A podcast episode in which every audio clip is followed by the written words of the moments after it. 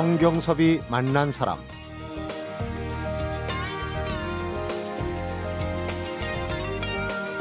암만 해도 요놈의 봄이 놀부견을 읽은 게야 이렇게 시작하는 신양란 시인의 봄 이야기라는 시조가 있는데요. 이런 대목도 있습니다. 세살세살 할 말 많아 병아리 같은 부리를 달싹달싹 여는 개나리. 그 어린 순둥이한테 사흘 낮밤 눈치 주어 며칠씩 말문 틀어막기. 정말이지 놀부를 닮은 봄이 마지막 심수를 부린 것 같은 날씨인데요. 그래도 여기서 좀만 지나면 노란 개나리가 아마도 지천으로 피어날 때가 올 겁니다. 이게 바로 봄이 우리에게 주는 희망이 아닐까 싶습니다. 성경섭이 만난 사람, 오늘은 김성수 문화평론가, 장석주 시인이 함께하는 문화탐방과 인문학 카페로 만나보겠습니다. 안녕하세요. 한성기입니다. 수출이 매출의 90%를 넘고 직원들 평균 근속 연수가 20년 가까이 되고 국내에 공장을 세워 일자리를 만드는 기업 현대중공업 이런 회사가 더 많아졌으면 좋겠습니다. 올바른 길을 걷는 기업 현대중공업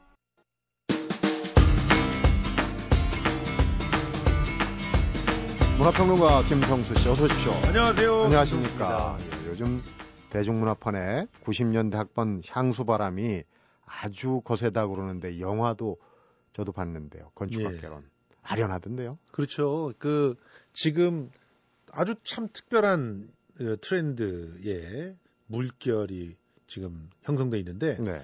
90년대를 어, 다양한 각도에서 지금 어, 문화상품으로 만들어서 소비하는 그런 경향이 아주 두드러지게 나타나고 있는 겁니다. 네.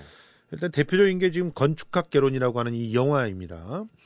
이 영화는 96년에 대학에 처음 들어간 96학번. 예, 96학번의 첫사랑의 추억을 더듬고 있어요. 어, 그런데 개봉 11일 만인 어, 4월 1일자로 끊었을 때 관객이 160만 명을 넘어섰으니까 네.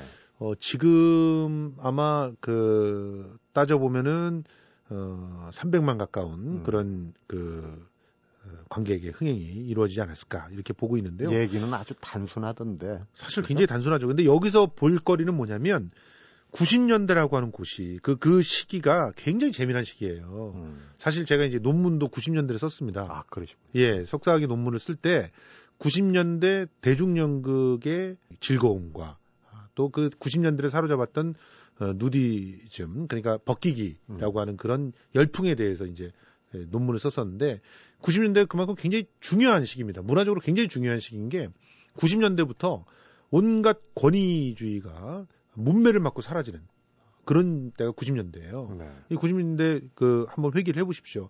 80년대까지는 엄청나게들 다들 뭐 길거리에 몰려나가서 시위하지 않으면 안 되는 그런 대학생들이 90년대부터는 시위와 거리를 둡니다. 네. 실제로 어 그다음부터 관심이 있어지는 건 외모고 몸이었고 그리고 새로운 그때 막 이제 창궐하기 시작한 어, 디지털 그 문명이 예, 응축되어 있는 기기를 네. 아주 열광적인 소비를 갖다가 하게 돼요. 대표적인 것 중에 하나가 어, 삐삐라든가 휴대용 CD 플레이어라든가 이런 것들이에요.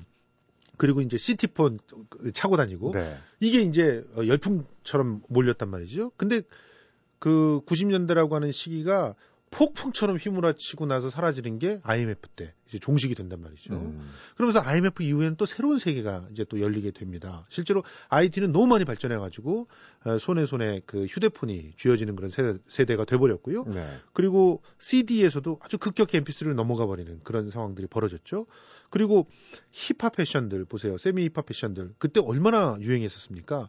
어, 그 서태지와 아이들의 패션으로 데뷔되는 그 패션이 어느 순간 사라져 버리잖아요, 또. 그러고 보니까 서태지도 90년대 그렇죠. 90년대 상징입니다. 네. 그리고 90년대를 상징하는 수많은 문화상품들이 있죠. 신승훈이라든가 또 우리 뭐 신성우 또 이덕진 이렇게 이범학 이렇게 그 데뷔되는 네. 그 90년대에 늘씬한 그런 잘생긴 스타들 이런 사람들이 다 이제 90년대를 갖다가 포진하고 있는 아마 90년대를 빼고 우리 대중문화를 얘기할 수는 없을 겁니다. 네. 이게 고스란히 이 영화에 들어가 있으니까 얼마나 재미나겠습니까? 특히 음. 20대에 90년대를 보냈던 사람들, 이 사람들에게는 갑자기 가슴이 선득선득한 그런 네. 경험을 맛보게 해주는 것인데요. 감독들도 이때 저 20대를 보냈던 감독들이 지금 막 데뷔를 하고 있거든요. 지금 이용주 감독이 건축학교를 만들었는데 어, 시나리오를 쓸 때 그때 기억에 많이 기랬다 이렇게 고백을 하고 음, 있거든요. 본인 세대 얘기네요. 그렇습니다. 그러니까 어, 이 사람들이 이 본격적으로 창작에 나섰고 또 보십시오. 30대 중후반이 이제 90년대 학번들인데 네. 이 사람들이 지금 이제 돈이 좀 생겼잖아요.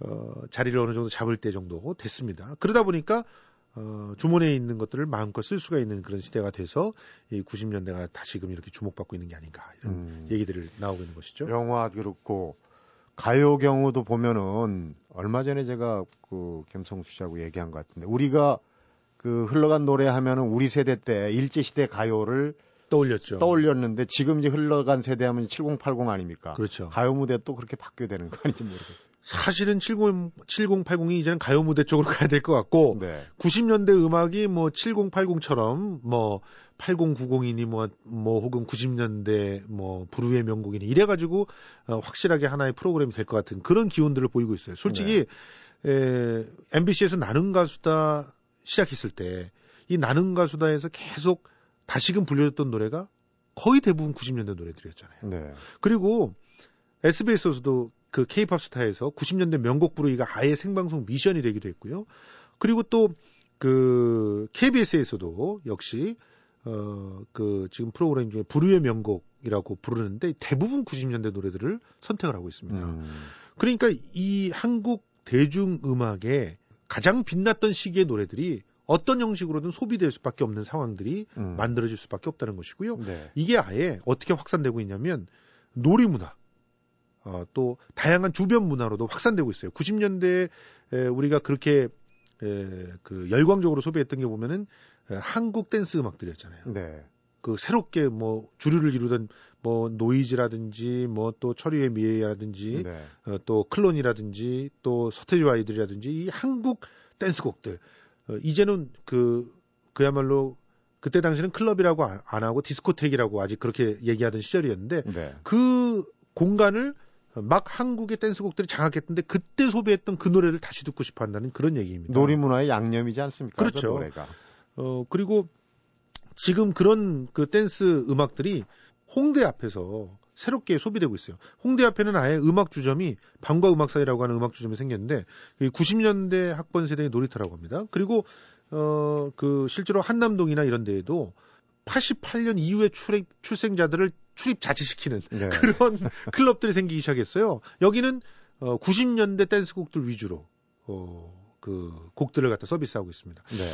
자, 이런 현상들이 벌어지면 7080이 세대했던 건 포크 문화 그리고 또 아주 진지하게 사회를 고민하고 음. 비판적 의식으로 인문학을 공부하는 이런 어, 흐름들이 7080의 대중문화의 소비 지점이었다면 네. 90년대는 그 댄스곡으로 상징되고 있는 세미 힙합 문화 그리고 그거를 통해 가지고 어, 또 발라드라든지 댄스라든지 해가지고 다양하게 대중문화가 아주 어, 어 그야말로 모든 문화의 에, 그 상징이었던 그런 어, 시대를 또 한번 그 소비를 하고 있는 건 아닌가 이런 생각들이 들고요. 네.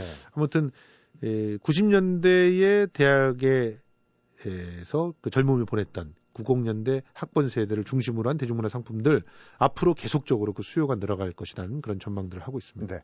90년대 학번 세대, 학번 세대 하니까 이 학번이 없으신 분들한테는 좀 죄송한 마음이 들긴 합니다. 노래 한 곡 들으면서 좀 위로로 삼으시기 바랍니다. 보이스토맨입니다. End of the Road.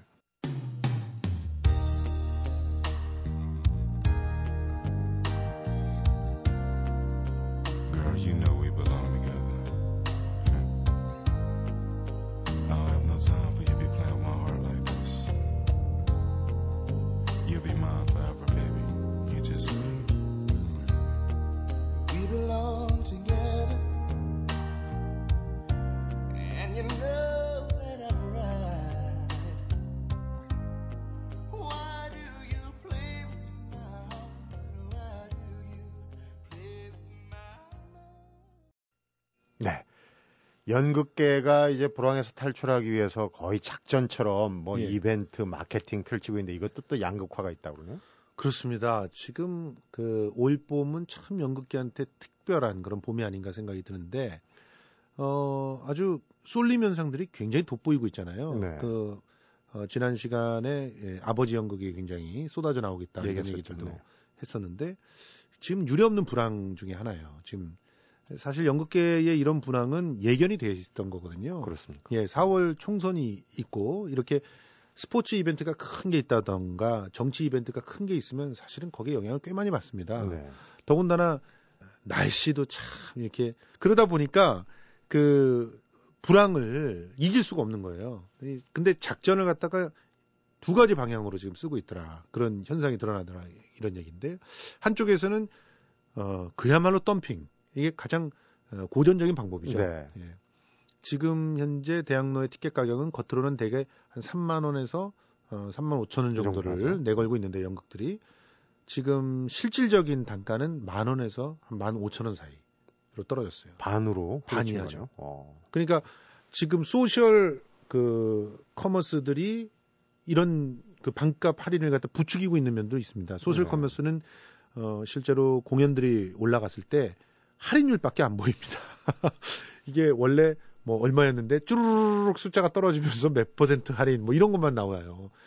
제일 많이 할인해 주는 걸 또 찾아주고 막또 제일. 찾아주고 그렇죠. 그러니까 그러다 보니까 이 소셜 커머스에서 예, 할인을 갖다 부추기고 있는 데다가 또 어, 주로 이렇게 소셜 커머스를 활용하는 그런 연극들이 대개 보든 안 보든 큰 상관이 없는 어, 코미디물들이죠. 네. 그러니까 이런 코미디물들은 어, 횟수를 늘려갖고 박리다매를 하면서 그야말로 대중문화 상품이 돼가고 있거든요. 원래 연극이란 게 대중문화 상품이 될 수가 없는데 네.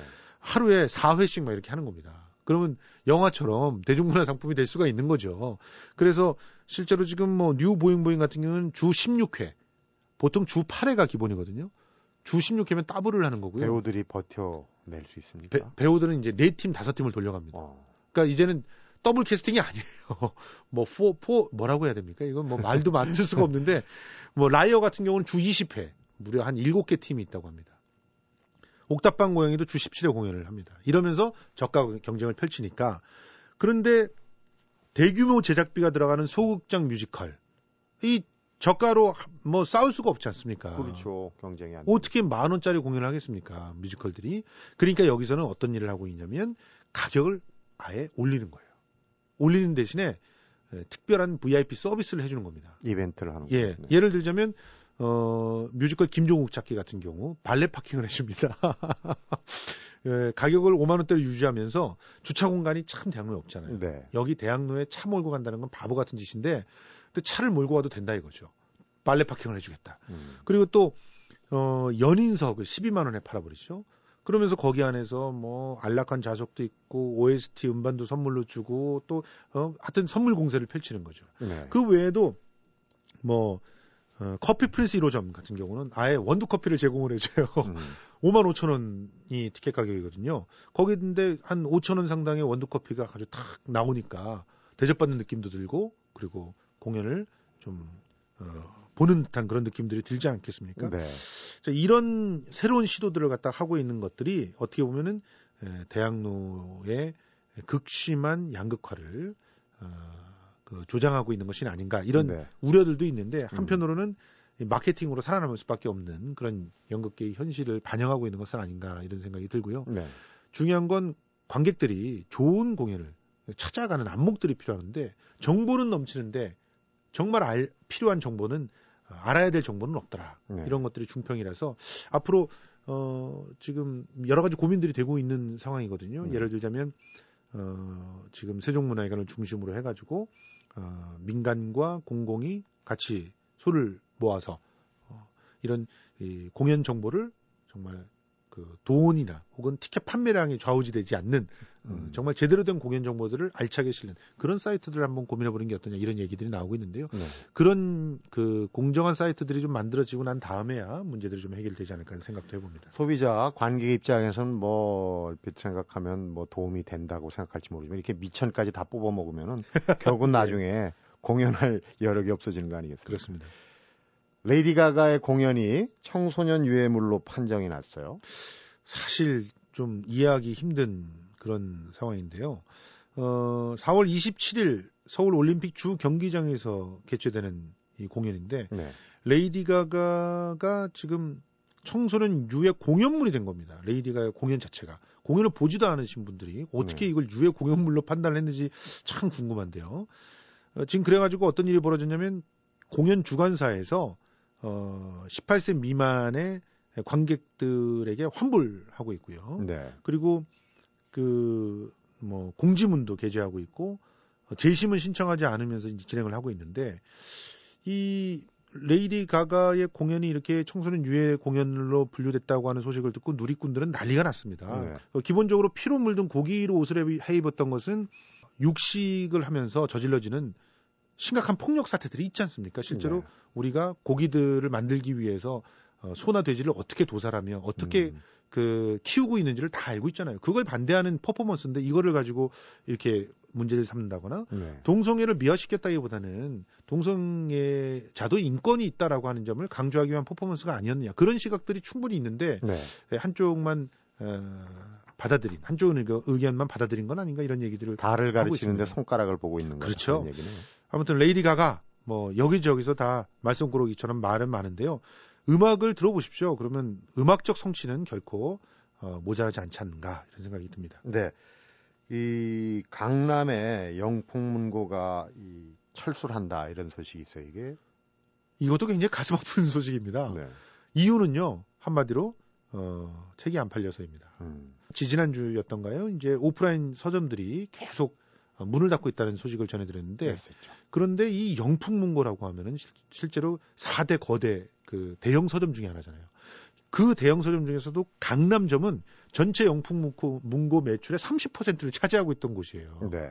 그런데도 지금 센트럴 시티의 임대 그 대금을 제대로 못 내는 못 거죠. 왜냐면은 이제 그 돈을 정해놓고 대금을 내는 게 아니라 매출을 이렇게 서로 분배하는 형식으로 계약을 하고 있었는데 매출이 너무 떨어지다 보니까 센트럴 시티에서 원하는 것만큼 돈이 안 들어오는 거예요. 그러니까 나가라고 하는 겁니다. 재계약 안 해주겠다는 거예요. 네.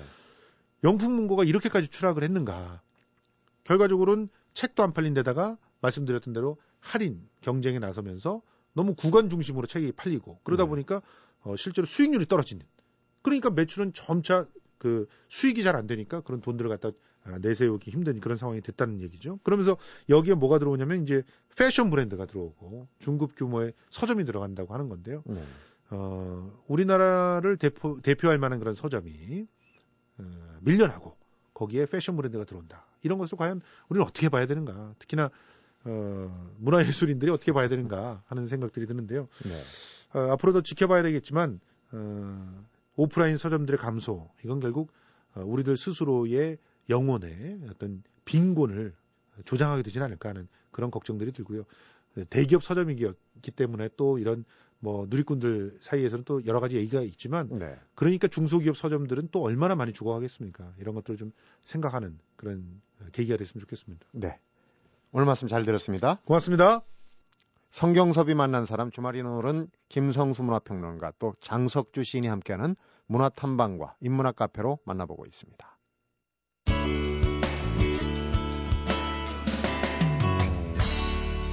성경섭이 만난 사람. 장석주 시인 어서 오십시오. 네, 안녕하세요. 4월의 첫 주말인데 이때쯤이면 이제 졸업한 새내기 직장인들이 일 배우느라고 또 열심일 수도 있고 또 일자리를 찾는 젊은이들도 많이 오고 그래서 오늘 소개할 책들 그런 젊은이들한테 좀 권할 만한 책이 아닌가 싶으네요. 네, 알랭드 보통의 일의 기쁨과 슬픔이라는 책을 갖고 나왔는데 네. 에, 알랭드 보통은 그 영국 케임브리지 대학교에서 이 철학을 전공한 사람이거든요. 네. 근데 철학뿐만 아니라 아, 문명에 관한 여러 에세이 그리고 소설책 다양한 분야의 글쓰기를 하고 있는 사람이고 연애 소설도 잘 써서 네. 젊은이들이 아주 좋아하는 작가. 네, 제가 처음에 읽은 책이 에, 23살에 이 알랭드 보통이 쓴 왜 나는 너를 사랑하는가. 음. 그때만 해도 우리나라에 알랭드 보통의 이름을 아는 사람이 제가 아는 한 한 사람도 못 만나봤는데 네. 음, 제목이 특이해가지고 이 소설을 읽었는데 정말 재미있는 연애 소설이었어요. 네. 야, 이 철학을 전공한 사람이 쓸 수 있는 연애 소설이다라는 느낌을 갖고 읽어서 제가 아, 강의하는 대학교에서 아, 학생들에게 리포트 어, 텍스트로 선택한 적이 있는데 네. 지금은 뭐 우리나라에도 알랭드 보통의 독자들이 굉장히 많을 정도로 인기가 있는 그런 저자입니다. 네. 아, 뭐 행복의 건축, 여행의 기술, 불안, 뭐 동물원 가기 음. 이런 책들 저도 뭐 국내 번역된 알랭드 보통의 책들은 거의 다 읽은 것 같은데 네. 에, 아주 매력적인 그런 어, 에세이스트 철학자라고 할 수가 있습니다. 우리 정희연 작가하고도 사랑과 결혼을 주제로 해서 책을 공동으로 집필하고 있다 이런 소식도 있거든요. 네, 아마 음, 직접 대화를 하는 건지 아니면 대담을 해서 하는 건지 저도 그런 소식을 뉴스에서 봤습니다. 네. 예. 오늘 거는 이제 다양한 일의 현장을 현장을 찾아서 그러니까 르포로따지 우리가 줄여서 르포라고 하는 그런 형태로 좀 이색적으로 꾸민 책이더라고요. 사진도 있고. 네. 그러니까 어떤 기록이죠. 기록. 예. 근데 이제 그 일에 대한 아주 폭넓은 어떤 성찰을 보여주는 그런 책인데 그 뭐 화물선 그리고 또 물류 창고 음. 그리고 뭐 에어쇼 이런 다양한 그 일터들을 돌아보고 에, 그것에 대한 어떤 사실적 기록을 에, 에, 적은 그런 책인데 네.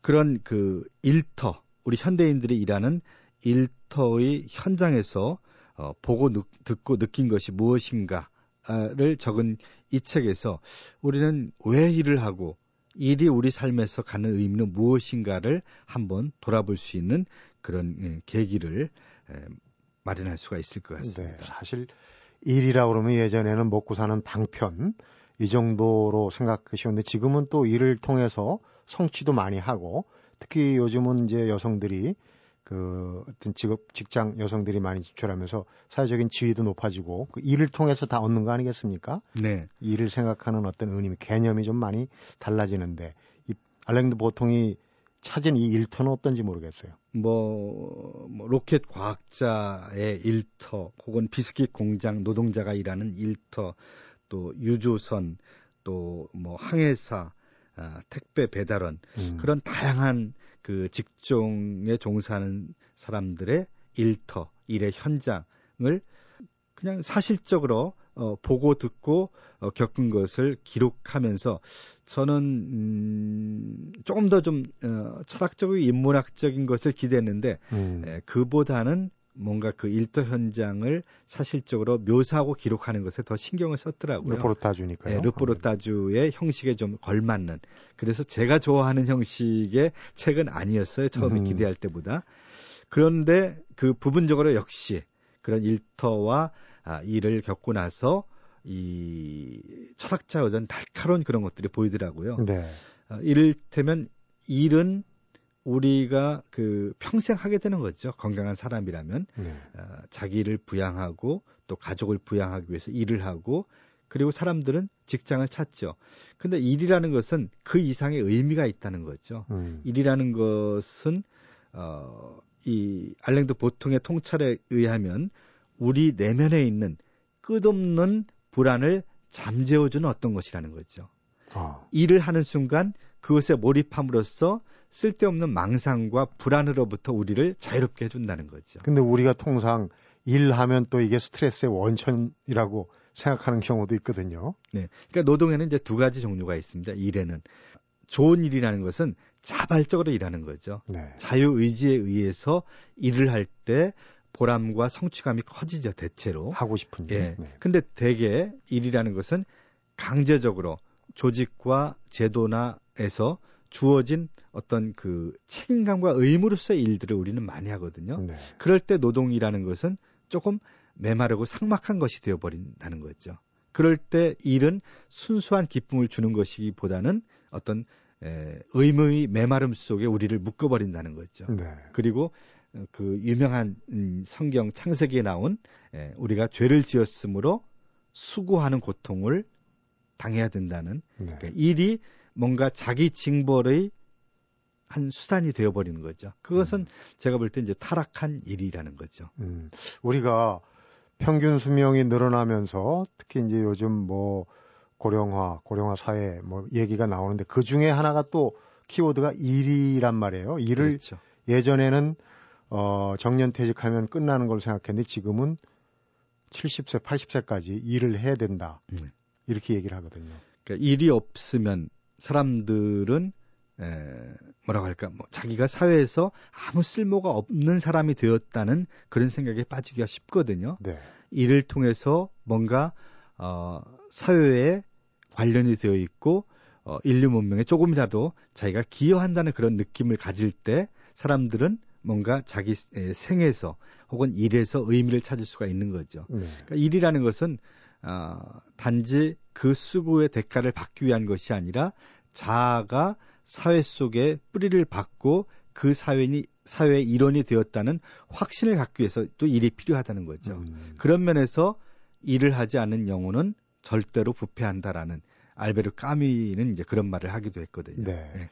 그러니까 이 철학자가 어, 일의 현장에서 찾아낸 그야말로 남다른 어떤 생각하지 못했던 부분들을 이제 짚어주는 부분들이 많이 있을 텐데 네. 일에 직업에 만족하면서 사는 방법도 결과를 도출했나요? 어떻게 제시를 하고 있는지 모르겠어요. 근데 그런 방법은 어, 사실 이 책에는 나오지는 않습니다. 네. 근데 이제 그 아까 얘기했듯이 예, 자기가 좋아서 하는 일, 자발적으로 하는 노동은 역시 똑같이 일을 하게 되면 우리가 피로를 느끼죠. 힘드니까. 네. 근데 그런 자발적인 노동에서 오는 피로는 에, 품위 있는 피로라는 얘기죠. 음. 우리를 어떤 어, 정신적 만족감을 주는 피로. 그것이 아마 그런 일이 에, 일을 더 즐겁게 자기 인생을 더 어, 만족감 있게 이끌어내는 방법이 아닐까 이런 생각을 해봅니다. 네. 그 현장에서 역시 우리가 어, 자기가 선택한 전공 또는 일과 이 합치되지 않는 부분 때문에 고민하고 방황하는 우리 젊은이들이 많지 않습니까? 네. 이 여기에서는 지금 뭐 화물선에서 물류 뭐 이 항공산업까지 쭉 가는데 그런 부분에 대한 어, 현장에서의 어떤 고찰 이런 건 없을까요? 우리하고 좀 빗대서 볼 수 있는. 음, 그러니까 저는 이제 이 책을 읽으면서 느낀 느낌이 아 일의 현장이라는 것은 그러니까 세계 어디나 다 비슷하구나라는 걸 느꼈습니다. 근데 그 노동자들의 의식이 저는 노동을 하는 그 주체 의식이 참 중요하다고 생각을 합니다. 어, 자기를 뭔가 그 어, 메마른 책임과 의무라고 생각하는 사람과 네. 아니면 그 일 속에서 의미를 찾고 기쁨을 만들어낼 줄 아는 사람의 차이는 크다고 생각을 합니다. 음. 똑같은 일을 하더라도 어, 전자의 사람들은 그 일이 굉장히 싫고 짜증나고 몸을 힘들게 만드는 것이지만 후자의 일에 대해서 긍정적인 의식을 가진 사람들은 그 일을 일을 통해서 어, 다른 누군가에게 그 노동의 결과로 기쁨을 주고 만족감을 줄 수 있다. 이런 그런 그 약간 뭐랄까 이타주의적인 생각을 갖고 일을 할 수도 있다고 생각을 합니다. 네. 그런 사람들이 분명히 일에 대한 만족도나 기쁨이 더 커질 거라고 생각을 합니다. 그 얘기를 듣고 보면 그런 생각이 듭니다. 이 기본적으로 내가 가진 재능과 일이 맞지 않는 불합치되는 경우도 있겠지만 사실을 한번 이렇게 이 직장을 바꾸기 시작하면 또 계속 바꾸는 사람들이 있다 이런 얘기도 있거든요. 그러니까 어 주어진 일 어, 그 안에서 만족을 느낄 수 있는 사람과 없는 사람 이 차이를 아마 얘기하니 하는 게 아닌가 싶네요. 네. 그러니까 아무리 그 복잡한 현대 사회라 하더라도 일이 그 어떤 내적인 정신의 만족감과 연결되지 않을 때 그 일은 뭔가 좀 보잘것 없고 의미가 없다는 얘기죠. 네. 그러니까 끊임없이 우리는 그것을 내적인 것의 어떤 만족감과 연결시킬 수 있어야 되고 그리고 이제 경제적인 필요가 없어도 일을 구해야 된다는 생각을 갖게 된 것이 바로 현대 사회에 들어와서 처음이라는 거죠. 네. 그리고 어, 직업 선택이 우리의 정체성을 규정하고 그러니까 우리가 무슨 일을 하느냐가 우리가 어떤 사람인가를 드러낸다는 거죠. 네. 그래서 사람들이 처음 만날 때 뭐 어디 출신이냐 부모가 어떤 사람이냐라는 걸 묻기보다 음. 무슨 일을 하고 있느냐 이렇게 말을 많이 묻지 뭐 하는 않습니까? 사람이냐. 뭐 하는 음. 사람이냐. 그러니까 그 사람이 무슨 일을 하느냐에 따라서 그 사람이 어떤 정체성을 갖고 있느냐가 규정된다는 거죠. 네. 그러니까 일과 우리 삶은 뗄래야 뗄 수 없는 그렇게 중요한 관계인데 그래서 의미 있는 존재가 되기 위해서 우리는 바로 의미 있는 노동을 해야 되는데 그것은 우리가 그 일에 대해서 어떤 마음을 갖고 바라보느냐에 따라서 결정된다는 거죠. 네. 알랭드 보통의 일의 기쁨과 슬픔, 부제가 이제 우리는 무엇 때문에 일을 하는가 이렇게 돼 있어요. 네. 지금 주말입니다만은 일주일 내내 어, 자기가 맡은 직분의 일을 해오면서 내가 뭐 때문에 일을 하는가라는 그 의문을 갖고 의구심을 갖고 있는 분들이 그러면 알랭드 보통의 에, 뭐 때문에 일을 하는가에 이른 결론을 좀 궁금해하지 않을까 싶습니다. 그 인상적인 결론입니다. 제가 한번 그 부분 한번 읽어볼까요? 네. 우리의 일은 적어도 우리, 우리가 거기에 정신을 발견해 줄 것이다. 완벽에 대한 희망을 투자할 수 있는 완벽한 거품은 제공해 주었을 것이다. 우리의 가없는 불안을 상대적으로 규모가 작고 성취가 가능한 몇 가지 목표로 집중시켜 줄 것이다. 우리에게 뭔가를 정복했다는 느낌을 줄 것이다. 품위 있는 피로를 안겨줄 것이다. 식탁에 먹을 것을 올려놓아 줄 것이다. 더 큰 괴로움에서 벗어나 있게 해줄 것이다. 네. 일이 우리에게 주는 효과 혹은 기쁨은 이런 거라는 거죠. 음, 저한테 제일 와닿는 거는 더 큰 괴로움에서 벗어나게 해줄 것이다. 이런 게 조금 요즘 와닿는 것 같아요. 그렇죠. 그러니까 우리가 일을 하는 동안 거기에 정신을 집중하게 하니까 그 밖에 많은 우리를 둘러싸고 있는 괴로움으로부터 우리를 벗어나게 해준다는 거죠. 음, 어, 그리 물론 일을 하게 되면 보수를 받게 되고 그래서 어, 뭐 식탁에 좋은 음식들이 올라올 수 있게 되고 더 좋은 집에 살 수 있고 더 좋은 에, 옷을 입을 수 있는 건 당연한 것이고 네. 아, 그보다 우리가 인생에서 겪는 더 큰 괴로움에서 우리를 해방시켜주는 기능이 바로 일에 있다. 이것은 아주 인상적인 네, 철학자다운 지금 통찰이 아닌가 싶습니다. 쭉 그 나열한 그 부분이 네. 어, 어쩌면 그렇게 적확하게 꼭꼭 집어내는지 모르겠어요. 근데 지금 일을 앞으로 할 수 있는 시간을 많이 가진 사람하고 저처럼 이제 시간이 얼마 남지 않은 사람하고 느끼는 게 좀 다를 것 같아요. 장 시인은 어떻습니까? 근데 좀 다르겠죠. 네. 어, 저, 제 평생 꿈은 일 안 하고 노는 게 제 평생 꿈입니다. 근데 그건 꿈일 뿐이죠. 그러니까 일을 안 할 때 그 휴식이라는 거, 논다는 것이 과연 그렇게 기쁠까? 오히려 더 큰 불안의 영혼이 잠식되지 않을까? 이런 생각을 해봅니다. 네. 오늘은 이제 일에 대해서 많은 것을 깨닫고 마주치게 될 우리 새내기 직장인들이 한번 좀 읽어볼 만한 책을 소개를 해드렸는데 알랭드 보통의 일의 기쁨과 슬픔 우리는 무엇 때문에 일을 하는가 한번 권해볼 만한 책인 듯 싶습니다. 장신 오늘 말씀 잘 네, 들었습니다. 고맙습니다. 성경섭이 만난 사람 오늘은 김성수 문화평론가와 장석주 시인이 함께한 문화탐방과 인문학 카페로 만나봤습니다. 일의 기쁨을 느끼기 위해서는 재능에 맞는 일을 찾아야 하지만 여기서도 재능은 기회일 뿐이고요. 진정으로 일의 기쁨을 느끼기 위해서는 찾아낸 나의 소질을 발전시켜 나가는 것이라고 합니다. 나는 일에서 슬픔을 느끼는가 아니면 기쁨을 느끼는가 스스로에게 질문을 한번 던져보는 주말 되었으면 합니다. 성경섭이 만난 사람 오늘은 여기서 인사드립니다.